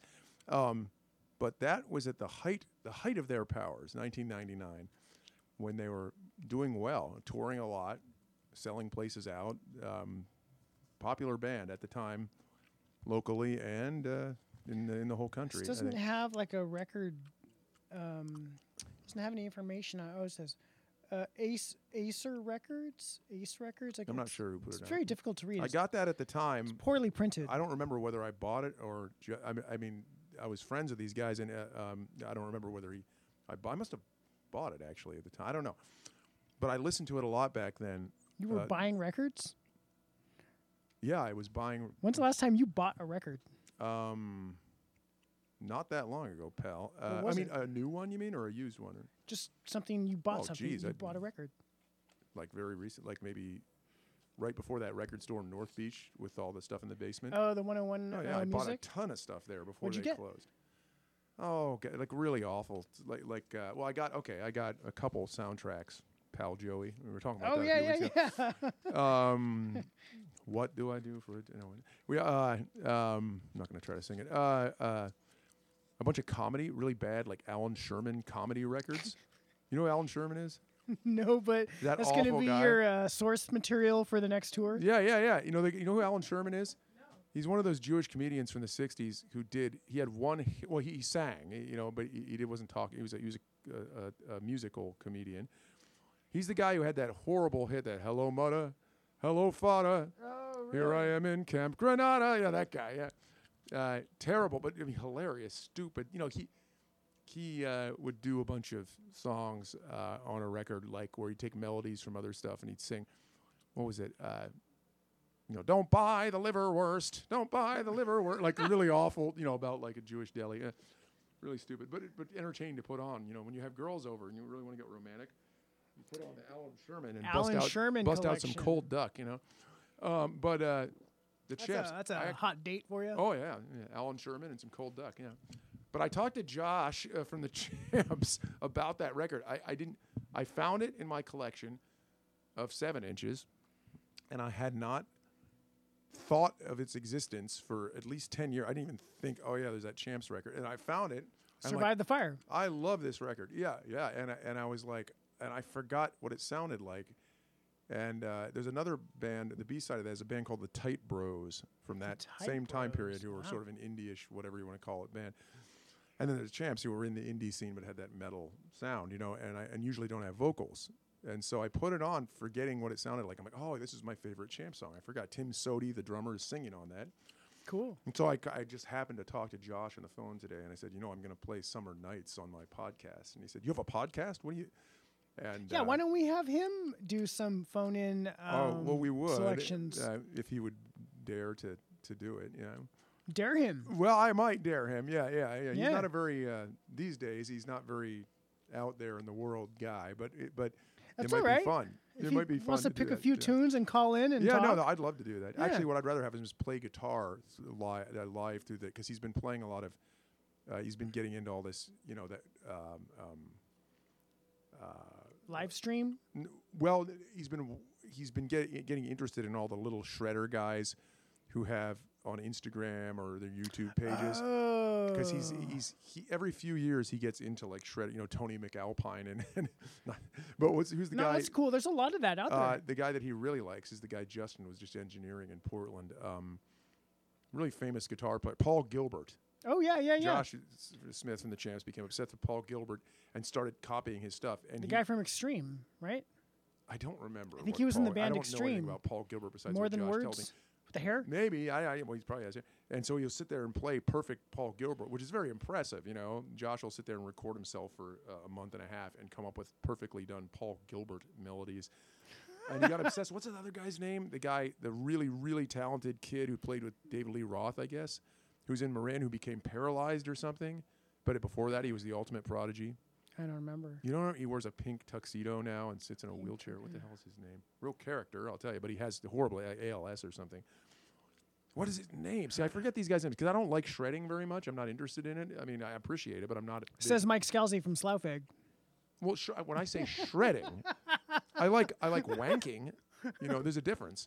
I like, you know, I like uh, crazy, you know, wank guitar solo all over the place. But I don't like. Um, I like excessive guitar soloing, but I don't like the shredding that much. Meaning technical shredding. Yeah, like like st- fan picking and those windmill know, stunts. Ibanez, Ibanez, yeah, windmills with Ibanez's with K- uh, Floyd Rose. Oh, se- seven string guitars. That kind of stuff. I'm yeah, not yeah, Buckethead. Yeah. I'm not really interested. You know, it's fine. It's great for what it is. You know, it's fun to listen to. Like what for was a little that guy's while. Name though, the guy. He was a young guy in the late eighties, super talented, who played that style. Not Paul Gilbert, but one of those guys. Uh, um, but you see, he's paralyzed now. Yeah, yeah, he's, he's A L S. You know. And he wears a pink tuxedo. Well, he does now. Yeah, he's he's a weird guy. I don't know, man. You know, he's in. You know, I'm sure he's out there in the media a little bit, like uh, the guitar god media. I'll, I'll come. His name will come to me. Everyone, know, there's people who are listening to this who'll be like, "Oh, that guy, they know exactly." Jason Becker. Jason. Oh, yeah. There you go. Bam. Well, I don't know Jason Becker, but um, Josh and I have talked about. Well, he he's we're both uh, uh, the guy uh, um, that we go to up in up in San Rafael.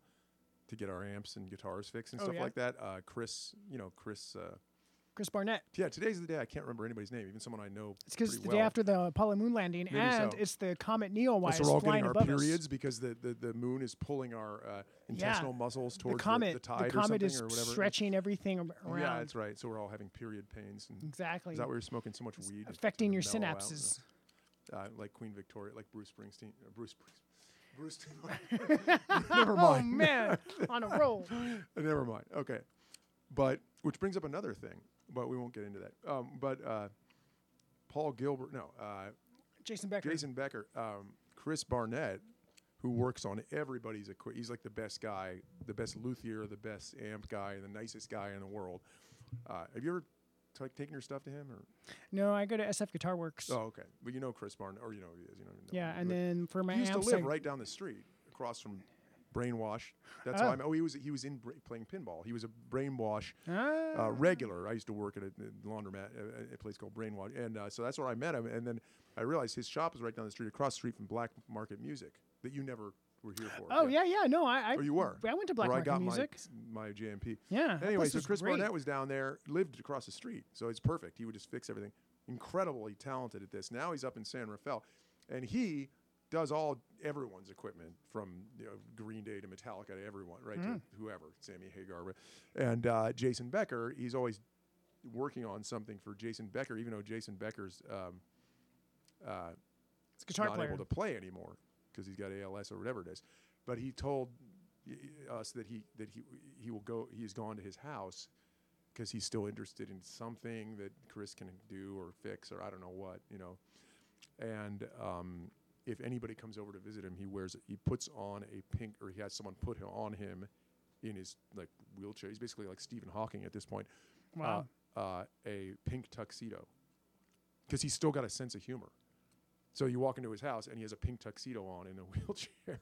And he probably and knows when people are coming over. I know, well, no, yeah, because he he's got a sense of humor about yeah, it, I guess. That's and cool. Kind of like Stephen Hawking did. He he has an image that he wants to, you know, and he has some sort of system that he can um, communicate communicate with, like Stephen Hawking. That is that like Stephen Hawking's, it is tailored to, it is uh, uh, uh, um, custom made for him and his the way his face or whatever he uses to indicate uh, communication. And his dad's some kind of incredible genius engineer guy, so he created this thing so that so that he can actually communicate with the world. Anyway, that's all I know about Jason Becker. I'm not a shredder, but yeah, I like some of that stuff. I'm a wanker, but not a shredder.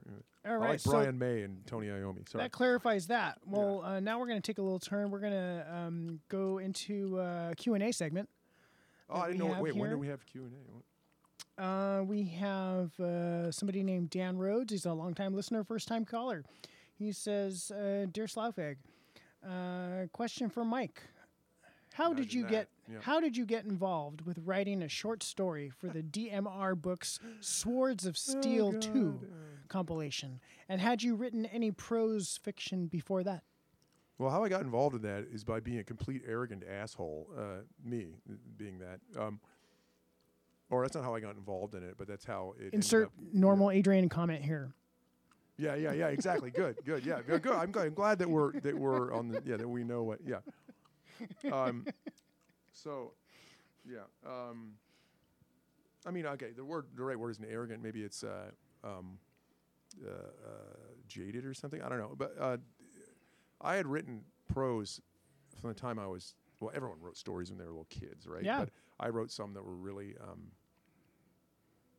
uh, involved, shall we say? Um, but by the time I was a teen, like a late teenager, I was actually interested in writing. So I wrote. This is around the time when I started getting involved with like fanzine stuff. Now I, I know it's that you're like insert Adrian. You were interested in fanzines. Well, no, sure, I was. I not, don't seem like I would be interested in that, and I wasn't particularly interested in like, you know, punk or skating zines. I've mentioned stuff, people that I knew did that before. But it was Alan Horrocks, who you know, ah. and some of you out there know from Aquarius Records and now who works for uh, Pandora, th- who was active in the underground metal Bay Area scene legend. In the nineties, yeah. Um, but he grew up with me in Pennsylvania. His dad was also a Penn State professor. That's where we... Uh, so when I when Alan and I were both getting interested in mostly him, but we had hung out and been silly about, you know, um, we made up several things before and had played like Traveler and D and D. Ah. And so he was, when we were in high school, he was writing for a high school underground newspaper. It was actually paid for by the high school, but it had these weird, weird things and pictures in it. And he would ask me to contribute things to it. It's called The Altered State or something. And it, it was, was actually, it was printed, right? It was a high school uh, project that existed before he got involved in it. You have any right? copies of this? Mm, he probably does. But hey, so rad. So this is the first fanzine thing, but it was actually it. a high school sanctioned thing, so to speak. Sanctioned is not the right word. Anyway, but he said here, I, so he would put my weird, insane pen and ink comic booky drawings in it and put weird poems, horror poems I would write about tentacled, uh, horror, uh, horrific Lovecraftian creatures in this thing. And, and, you know, people read it, and it was kind of funny. And so he started doing his own zine after high school called The Alien Mating Season, and that actually got a bizarre uh, uh, following. It uh, bizarre in the sense that a lot of people paid attention to it because there was nothing really like it. There were there were a lot of punk music zines back then, yep. and underground heavy metal and rock and roll zines. Tons there of were uh, political, anarchist, and socialist, and communist, and, and whatever, yeah. and what have you zines. The printed word.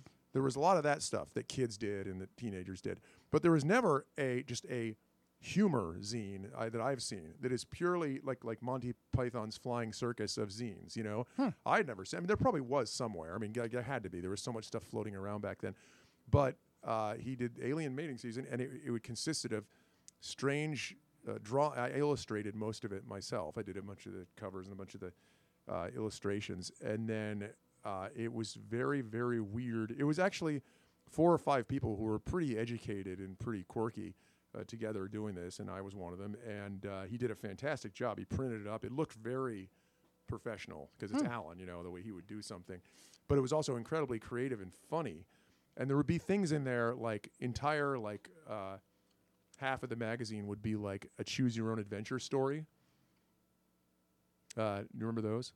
Totally, I love the, that. Yeah, stuff. There was like one involving me, like it was called something like. Uh, um, S K L Z, like my name, but spelled differently. And like you you, you had to meet me somewhere and uh, do something weird and kill things. And I don't know what. But uh, but um, there was things like that in there, like little weird role-playing things, but also really weird admixtures of like anatomical, uh, poetic humor, like think po- poems about spleens, things like that, really weird. Silly stuff, right? But when he sent it out to all those... Anatomical poetic humor. Yeah, yeah, literally. Okay, there was, right, he had yeah. an obsession with spleen, so he would put... The, kind of like William S. Burroughs used to do with these collages of random words from the mm-hmm. newspaper. Yep. He wrote several books, like the Nova Express or the Ticket Exploded, consisting of that, which are unreadable nonsense, right? But Alan would find everything he could find, everything that he could find in print about spleens and put them all together, and it would be like an ad lib that was really funny. Hmm. Well, that was just kind of a beatnik, weird, kind of stupid thing, you know, but but it was cool. So we we had a bunch of these, and there was some really silly, weird stuff in there that looked almost like, you know, Monty Python's Flying Circus would put, uh, I mean, talk about nerds, like not Monty Python, you know, would put um, different graphics together. Right. And he would try yeah. to make sort of like little landscapes of those in the pages. And uh, he did it pretty inexpensively, printed a bunch of them up. It got around town really well, but he also, in fact, he's sort of the guy that Alan, after doing this with zines, sort of told me eventually, this is what you need to do with your music. You need to get it out to different countries and different pen pal people, stuff. And yeah. that really was what, in a way, what instigated Slaufeg becoming, uh, having some success being distributed in Europe. It was ah, key fixture. Alan saying, this is the way you have to do this. You can't just sit here and play shows, you know. So anyway, this is... Hey, man, if I play my music and it's good enough, everyone's going to well, love that it, That was my man. stupid attitude until, yeah, a lot of... He had a big influence on that, saying, well, you got to do this, you got to send it out to these places. Alan had a big influence on your stupid attitude?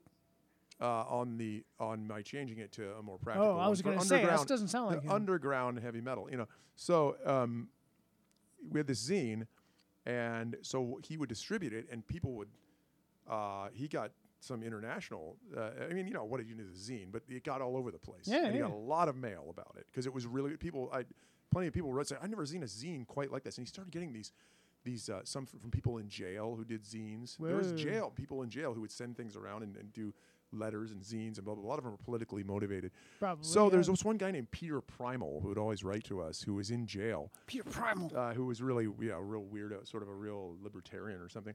And um, so around that time, I was writing fiction, and I wrote a story called A Rhetorical Apocalypse, which really means like a literary disaster, about some guy who drives himself insane by reading too much philosophy and that kind of, like a like a doom crazy Lovecraftian. Wow, precursor of things to come. Yes, exactly. So so I exactly. So I wrote it uh, about a college professor who drives himself uh, crazy, kind of like the story that this guy's referring to uh, in the in the uh, the uh, uh, uh, Swords of Steel thing, right? Oh, okay. Okay. So I wrote this Rhetorical Apocalypse when I was nineteen, and Alan um, printed it up. I mean, I, I, you know, we talked about it, and he said, I, I can print this up the way I do the zine and send it to all the same sources. So he did. So he printed it up, and his, it was like a twenty-five page story or something, and his little cover for it with his silly picture on it, and sent it to those same channels. People were doing this back then. I didn't yeah. know about it.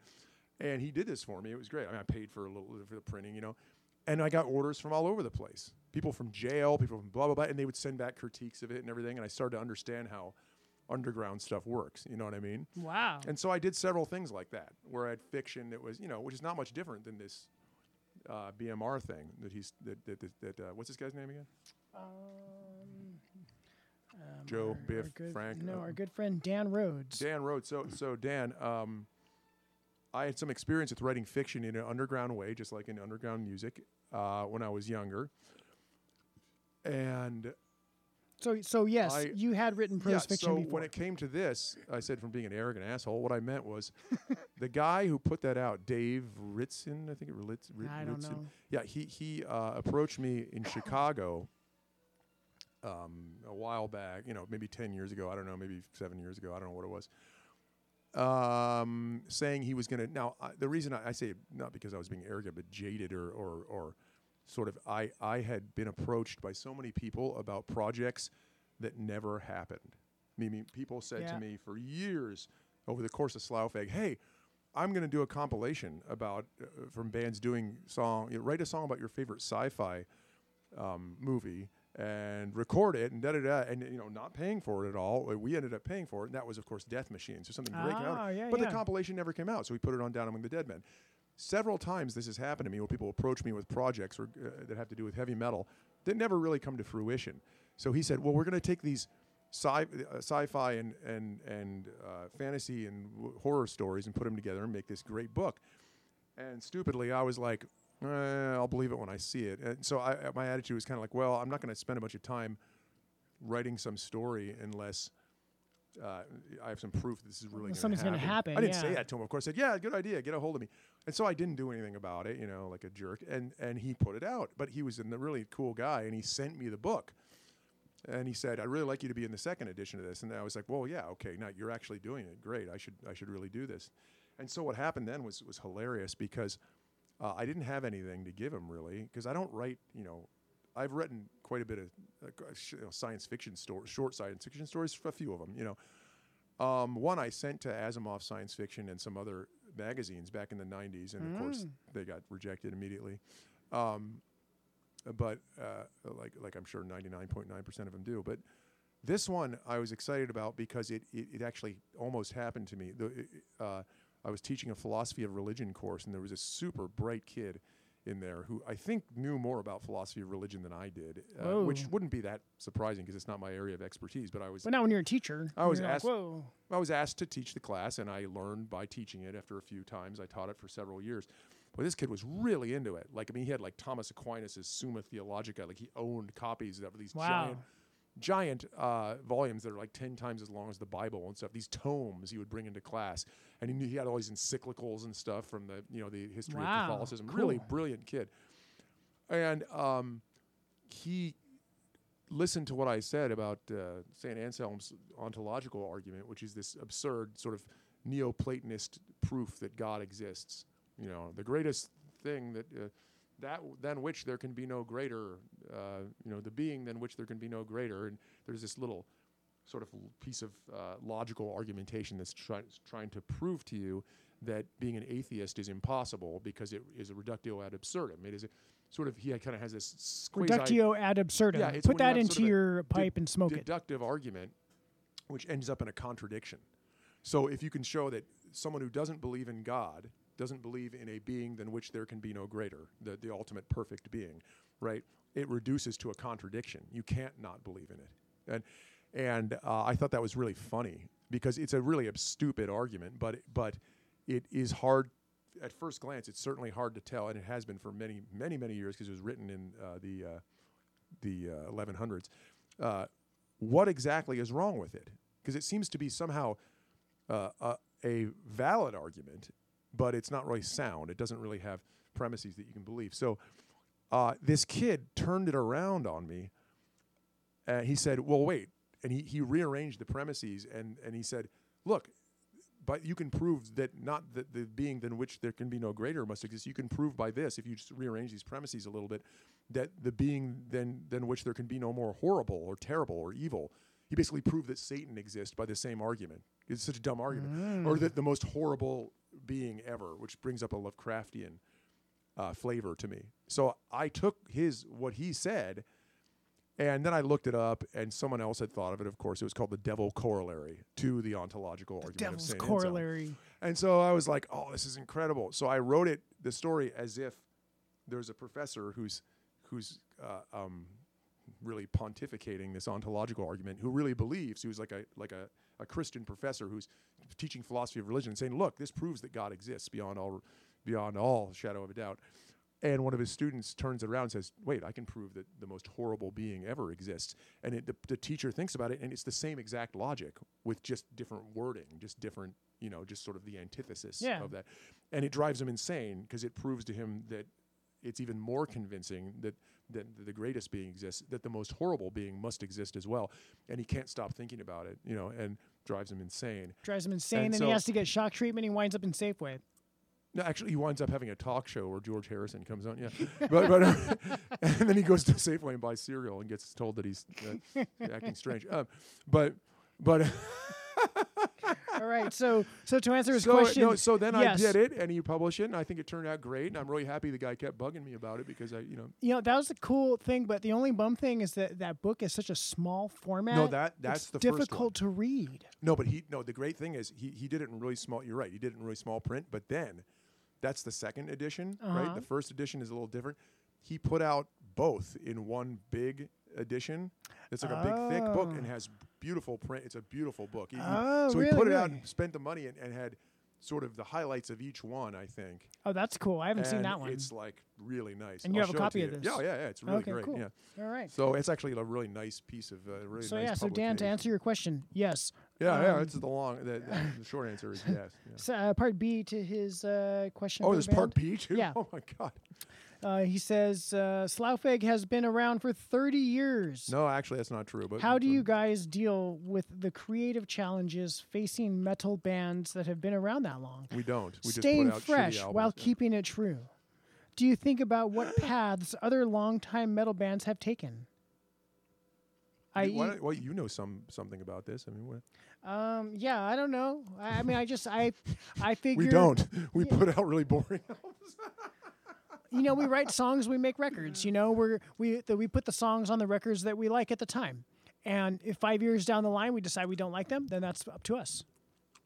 You know? Yeah. I, I mean, you know, that's it's, you know, we kind of go through, well, we kind of have been going through a cycle where drummers replaced. Yeah, you know, drummers come and go. That keeps things fresh like a that. little bit. But we, uh, but you know, we, we write songs and we don't put out a record until we have en- uh, enough songs that we like. Until we have something to say.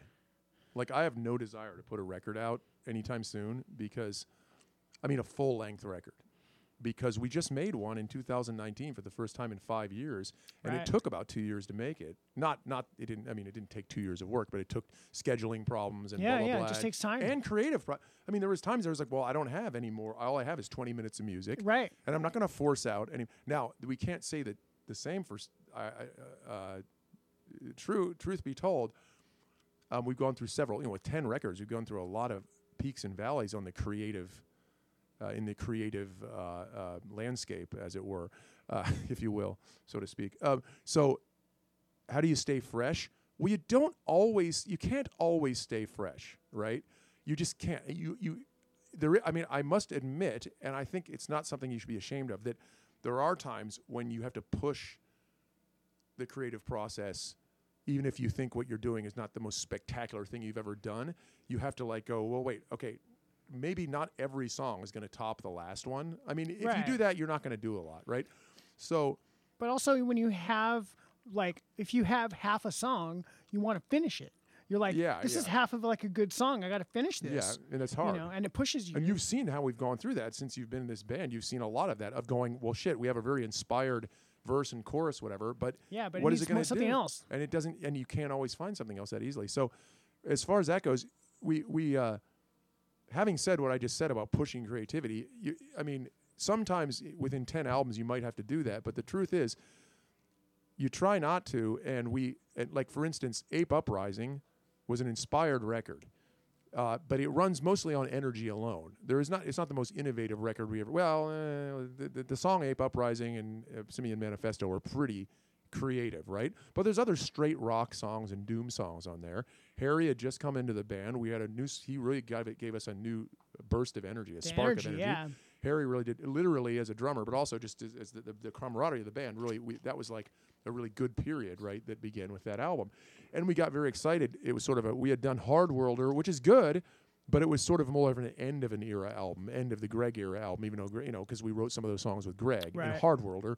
And then sort of we had Ruben, he was good, but it but it kind of just sort of is like the end of the the end of the beginning, so to speak. And then when Harry joined a couple years later, it like a new chapter started. We were doing more rock stuff, and and so uh, Ape Uprising, most of Ape Uprising was pretty inspired. There were a few on there that are kind of eh, but but it was a pretty inspired record. But then a couple years later, or a year later, or whatever it was, we did Animal Spirits, which was some somewhat inspired, but it was also perspiration, not just inspiration. You know? Yeah, that was the amount of perspiration and, on that one. Uh, the production, not that that was it was our we, it, we I produced the record, so it's not the engineer's fault or anything. But I uh, it, it became out a little too um, steady and controlled and, and sort of bland production, and uh, because we wanted to strip down the production and use it sort of a, a more uh, uh, rock sound, and we made a rock album, you know. But it's not our best album. It's not the worst. And then with Digital Resistance, we re- I don't know what happened with that record, in the sense that it's certainly not the most inspired Slaufeg album by any. It's it's I'm not that crazy about that record. So uh, at the time we were making it, we were inspired, especially the remember the first song, the uh, Analog Avengers and all that. Yeah, I mean that, that was like the begin. We thought it was the beginning of a new era. I mean, you were playing. Uh, I was not playing guitar on it at all. Remember, we were practicing with just you, me, and Harry, and then yeah. Angelo would be here, and I'd be on the keyboard, or I'd be on the, the organ, singing and playing the organ. I thought, wow, this is a new thing. This is like doom soul, like, you know. Doom sort of soul, I remember that you term. You said that, yeah. yeah. And, and we're pl- playing an organ. We really, you know, I felt like we were opening up a whole new vista there. But honestly, when it was recorded, see, sometimes you can be in, it's it's harsh, but it's true that sometimes it just fools you. You feel like you're inspired writing it. You feel like you're inspired rehearsing it. But then when it actually comes out, sometimes that inspiration isn't there as much as you thought it was. And that's a very hard thing to track and to try to improve on, right? So with with the last album, with last year, with uh, um, the one that came out last year, uh, New Organon, I really was sort of shooting in the dark going, well, there's we got to do something to make this more, to do exactly what you, what he asked, to make uh, what... what uh, keeping it true. No, we had to keep things true, but also keep them fresh. How do you keep things fresh? Well, we're with a different drummer. two different drummers on that yeah, record, right? That's one thing. Addison was certainly fresh, if if nothing else. And we spent a lot of time writing the. Remember, we we threw out a lot of songs. We only kept the ones we were like, oh, that sounds too much like Animal Spirits. Oh, that sounds too much like Digital Distance. We took our time. We took our time and really got the ones that we were inspired by. Yeah. I mean, your song, uh, Uncanny, was really inspirational because it was something we hadn't done in a long time. You wrote it all yourself. We all arranged it together, but you, I think you wrote all the riffs. Yeah, we took um, um, we we took like two years to get that from start to finish. Yeah. I and mean, Angelo uh, wrote, I mean, for instance, Angelo's song... Um, that I wrote the lyric, of course, I was always write oh, the lyric. Oh, yeah, yeah. Um, uh, I actually found one of the demos on Equality. For that. Yeah. Remember that we were not really inspired by that song until we got in the studio. I mean, we liked it, but we weren't like, this is going to be the best song. But then once we got in the studio and we, we played it, we played it really raw, I remember that, and I once I wrote the totally. melody for it and I started singing, I was like, oh my God, this is going to be a really good song. I found a demo um, for that today when I was sifting through things to play yeah. on the radio show, and uh, the the demo for that song sounds cool, yeah. man. It's like, it's got like a super raw well, because we did all sorts of it. weird guitar uh, bendy. I remember we were thinking Joe Walsh all the time we were, we were writing that song. we were, we were playing those sort of bends that start bend and then you get down, you know. And, um, well, the point is about the fresh thing, though, is that first of all, at that moment, I was a little bit scared to go to another engineer, not Justin Weiss, because right. he's a wizard. He's incredible. But we've been with him so long that we thought we need to get into a new environment. We need to get into a new studio and get out of the comfort zone. We get out of the comfort zone, we'll be a little more tense. And God knows I don't need to be any more tense in the studio. But it, at TrackWorks, you see, at Justin Weiss's studio, I think for the last couple albums, the last maybe three albums we did there, maybe the problem was I wasn't tense enough. I would lie on that couch, and I wasn't stressed out in the studio the way I used to be. I wasn't worried about money. I wasn't too comfortable, yeah. I laid there on that couch and looked at that horrible poster he has with all the rock stars. Oh, and yeah, yeah, yeah. And I just laid back because he's so good and he knew us so well. He's just like, oh, yeah, okay, just do this now. Okay, now I'm going to mix this. Just sit back and, you know. And we didn't have as active of a, a part in it. So how we stayed fresh on New Organon, and I think it comes through, and a lot of people agree with me. Maybe some don't, but... A lot of people agree that album sounds fresh, and it's a return to form, and it's a brand new uh, Slough. It's really a new Slough-Feg album. It sounds like Slough-Feg, classic Slough-Feg, but it's also, it really punches in a way the last two albums before it did not. It's got punch. Good stuff, yeah. And some of that's the songwriting, but a lot of it's also the production and the live feeling to it. And that's exactly, so I said, I want to go to my friend Phil, uh, who I've never recorded with before. And I was, I was nervous when we were going in there going, oh my God, what if he's my friend, but I don't know. And I, I, he's a good, I know he's a good engineer, but what if it doesn't work? But you've work never somehow? actually recorded with yeah, him Yeah, what before, if it doesn't yeah. work? What if it doesn't sound right? What if, like, we don't agree on things? What if, you know? And um, luckily, it turned out absolutely fantastic, and he did f- famously well on it, you know? Um, but I think I think a lot of that was our approach going in was uh, forcing ourselves to be fresh. First of all, taking a lot of time for the songwriting and chucking out all sorts of stuff that wasn't absolutely energetic, yep. right? And then I remember, uh, but not uh, writing the songs for New Organon, I was still sort of, I had trepidation. I was like, oh, is this going to sound like the last album? Is this not going to sound heavy? And when we went in, what really helped, and we've talked about this, is that we didn't do a lot of editing. With Justin Weiss, right. we did tons of editing. We did all these... I don't want to say splicing, but you don't do Fixing splicing in digital. Fixing noodling, things, kind moving of quantizing things, mixing, things. Uh, doing so much more mixing. But Phil is way more of a live style engineer. He was in a, he's toured more than, than I have, than any of us has. He's toured a lot with uh, uh, Trans Am and a couple other bands, but mostly Trans Am. And actually, he was in the Champs after after a certain point. Ah. He was in, there's a, the last incarnation of the Champs. He took Josh's position as a guitar player. But anyway, Phil. Uh, uh, is so good at live sound and getting sounds. That's his skill. Whereas Weiss is more of a mastering guy, more of an engineer, you know what I mean, more of a mixing guy. Uh, Phil has all that equipment, that incredible vintage equipment, and so he concentrated on getting the live, and I told him that. I said, I want this to sound live again. I want this to come alive. I don't want it to sound too perfect or too um, uh, steady and level and, and, and uniform. And he knew exactly what I was saying, and he he... set the amps up and everything in such a way that we, you know, uh, that we got a really raw sound, and the way he did the drum sound, the way he did everything, he got the right sound going in, so he hardly had to do any mixing. That's so when we the whole point dude, of when that's we the mixed, whole key I don't recording, think you were, there, you were there for a little bit of the mix. No, not really. Were you? I went there for a few days. Like when you sang Uncanny, maybe there was some mixing too. Yeah. I, I went there for a few days off and yeah. on. I, I didn't hang out the whole yeah, time. Yeah, because D'Angelo um, was there for some of the mixing, but not usually. It's just me and the engineer, right? Yeah. And I couldn't believe, and, and when Angelo came in to do his final guitar solo thing, we were mixing as well. He could not believe how little that album is virtually unmixed. Phil sat there for like a couple hours on each song and just went, did it, did it, okay, I got it. And it's I said, all about how balance. How did you do this so fast? Because it's all about balance at that yeah, point. Yeah, I said, how did you, you mix this in like no time and it sounds fantastic? And he said, because going in, yeah, I knew what I wanted. And it did. He The setup was a little longer and, the, and, and all that stuff. And it's worth it. Um, he just got it figured out before the mix. And then, and coming out of it, I said, did we do any edits? Didn't you have to fix anything? He goes, we don't need to do any edits. I don't think so. Do you hear anything? And I said, not really. There's a few mistakes here. And yeah, there's some unsteady stuff, but it added to the live feeling of the record, which Indeed. is exactly what I wanted. So when we got finished, I said, yeah, it doesn't need anything else. And he goes, I didn't think it would. And I, so basically it's a much more live record. Staying fresh has to do, as far as records go, it has to do with everything from the songwriting to the, but the environment in the studio means everything. It's so important that that environment in the studio, if you take too much time thinking about the little, you know, innocuous or unimportant details. I keep using that word today, innocuous. Uh, that, um, you know, the, the things that matter are the feeling you get in that room. I mean, depending on what kind of band you are. You know, the live feeling in that room, uh, the vibe going on, and how you feel when you're doing it, for at least for this record, really came through. And if you're if you're recording and then you go and you listen to the playback and you're like, man, that sounds good.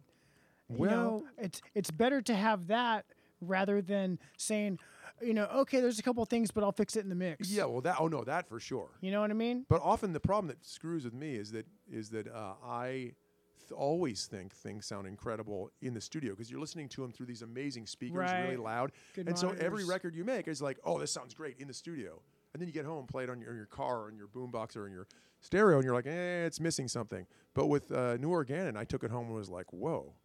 Yeah, because everything was good going in. It's all just live, live, live, live, live.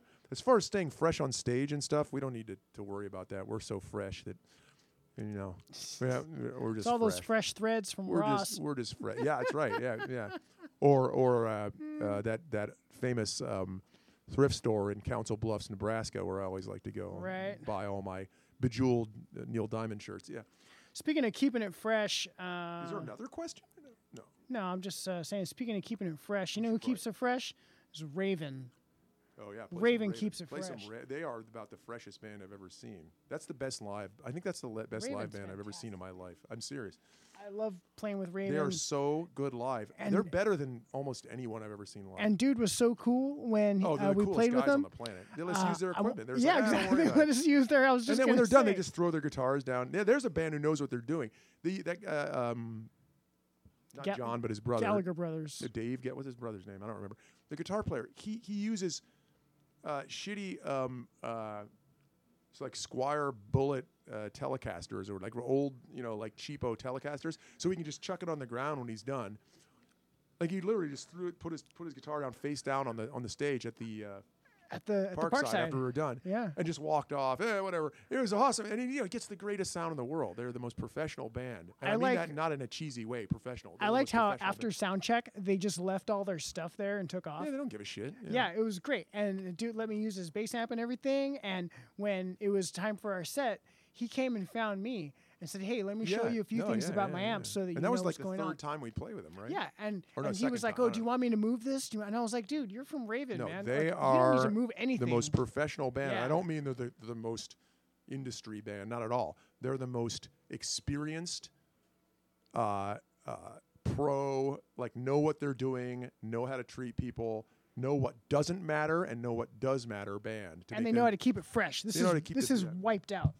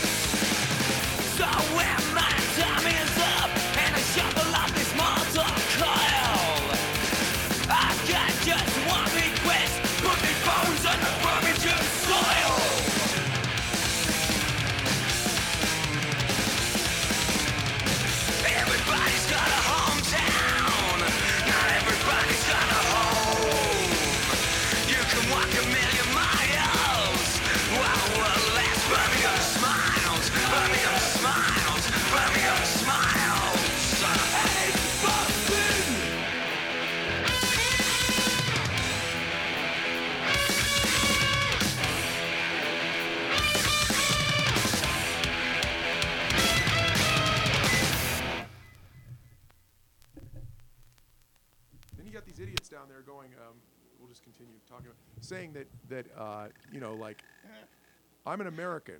I have rights. And you can't tell me what to wear. Like, you can't tell me to wear a mask. The government doesn't have the right to tell me to wear a mask. I mean, does that make any sense? Because I saw I saw a bunch of stuff. Oh, there's the lots of that stuff. Interview these yeah. people at, like, rodeos or something, or, or there's a circus. Walmart. I don't know what it was. Or maybe there, too. But yeah. it was in somewhere. I don't know. And the guy was like, they interviewed a guy without a mask. And he and he's right next to a bunch of people he doesn't know. And he goes, I'm an American, and it's my constitutional right not to wear a mask, or not to be told. Uh, they interviewed him, saying, I'm not to be told what to wear. And then they interviewed this woman in the same room. She goes, yeah, the government can't tell me what to wear or what not to wear. I'm like, wait, have you ever heard of underwear? Have you ever been to a beach or a swimming pool? Like, there's a law called indecent exposure. The government has been telling you that you have to wear certain yeah, things. Yeah, you have to wear pants. Like, no shirt, no shoes, no service. Have you ever heard about this before? Like, what do you mean the government can't tell you what to wear? They've been telling people what to wear forever. What do you, like, it's ridiculous. I mean, if you were in a nudist colony, I could see you, wa- or if you were walking around the street nude, at least there'd be some consistency to your story. You might go, yeah, oh, yeah. I'm, th- I don't let the government tell me what to wear. But you're wearing pants. You're wearing clothes. Yeah. You wear a bra. You wear a, a underwear. You wear a swimming suit at the at the pool. Uh, I mean, if you, you know, if you didn't, you'd get arrested, and you don't protest that. So what? Where's the Constitution say the government can't tell you to wear something? Where does it say that? Man. So we just listened to uh, some G B H, because it's uh, one of my favorite bands. It's from their latest album, Momentum, released in two thousand seventeen on Hellcat Records. That was uh, Birmingham Smiles, because they're a British band, and Birmingham all that Smiles. Stuff. Um, that sounds kind of dirty. Hey. Anything involving Birmingham sounds dirty. Once again, it's Slough-Fag Radio, Season one, Episode thirteen. Always keep your pen and paper handy if you want to take notes and document stuff, uh, especially about, you know, how Mike got into writing prose fiction and all that. Remember, um, have your dog or cat spayed or neutered. All that stuff. You can also send us anything you want us to play on the show to uh, Lord Weird Slough-Fag at P O. Box one nine one three zero one, San Francisco, California, zip code nine four one one nine. So uh, send something in if you want us to play it, and we'll uh, check it out. And speaking Ooh. of reaching for the stars... Um, The Comet, K- Neowise. K- Casey, uh, did uh, wait? Are they? Is G B H from Birmingham? Uh, I think so. Yeah. Okay. Why is it that every place named Birmingham is hell? I mean, every one of them. England, Birmingham is hell. Um, Birmingham, Birmingham Alabama? Alabama is hell, and th- unbeknownst to many, there is a Birmingham, Pennsylvania. It is the town where my mother grew up and is buried, and that place is a one-block town. It's a, I mean, it's a block around, and that is it. It's so it's not really hell. It's just small. Well, it was hell when she grew up there. It was terrible poverty and rural poverty and horrible stuff going on and all sorts of yeah. So I mean, every Birmingham, it's not hell now. But anyway, uh, we're gonna play uh, the last song we're gonna do is uh, is um, from uh, a band called Thunder Chimp. And this is from ninety-six, is it? Yeah, nineteen ninety-six. And it's it's a song, or maybe on it's... On Poverty Chewy. Records. Yeah, Poverty Records was Chewy Marzolo uh, uh, as a uh, label. Now, Chewy, this is a band that consisted of John Cobbett, who in that band, he called himself Hank Priest, though. He was the singer and guitar. It's a good name, isn't it? Uh, I didn't he did. know that. That was his name, Hank Priest, yeah. And then Chewy just called himself Chewy, the drummer. These guys, obviously, John was in Slough-Fag, but uh, were in Hammers and Misfortune. So... Uh, Thunder Chimp existed until the late nineties when we started Hammers and Misfortune as sort of this rock opera project. Well, that was Unholy Cadaver, though, wasn't Unholy it? Unholy Cadaver, yeah. And Chewy put out records on Poverty Records. That, that this is his label. He puts a bunch of seven inches out, and then some compilations. That's which awesome. Was awesome. Yeah, and then um, this band broke up, and that's when Unholy Cadaver, A K A Hammers and Misfortune, became a live band. It was because Thunder Chimp broke up that ah. we were just going to be a project. But then when Chewy was going to play drums and John was writing it, I was going right. to sing. You know. But then when this band broke up, John's like, well, I don't have a band now, so why don't we just take this and make it a live show and really make a band rather than just yeah, a rock opera project. We just play The Bastard all the time. Yeah, and so we that, that, yeah. that's what we did. Uh, all right, so this is a uh, Thunder Chimp seven-inch vinyl. It says here it's on uh, Poverty Records. Um, it's cool. I love these older seven inches. It's like it's got somebody's phone number on the back of it. It's got um, totally undecipherable artwork, of course. And so in parentheses, it says ThunderChimp at the bottom in case you can't read the uh, the logo. This is uh, says nineteen ninety-six. This came out. This is Escape Pod Tarantula Fist, written by John Cobbett. Thanks for listening. See you next week.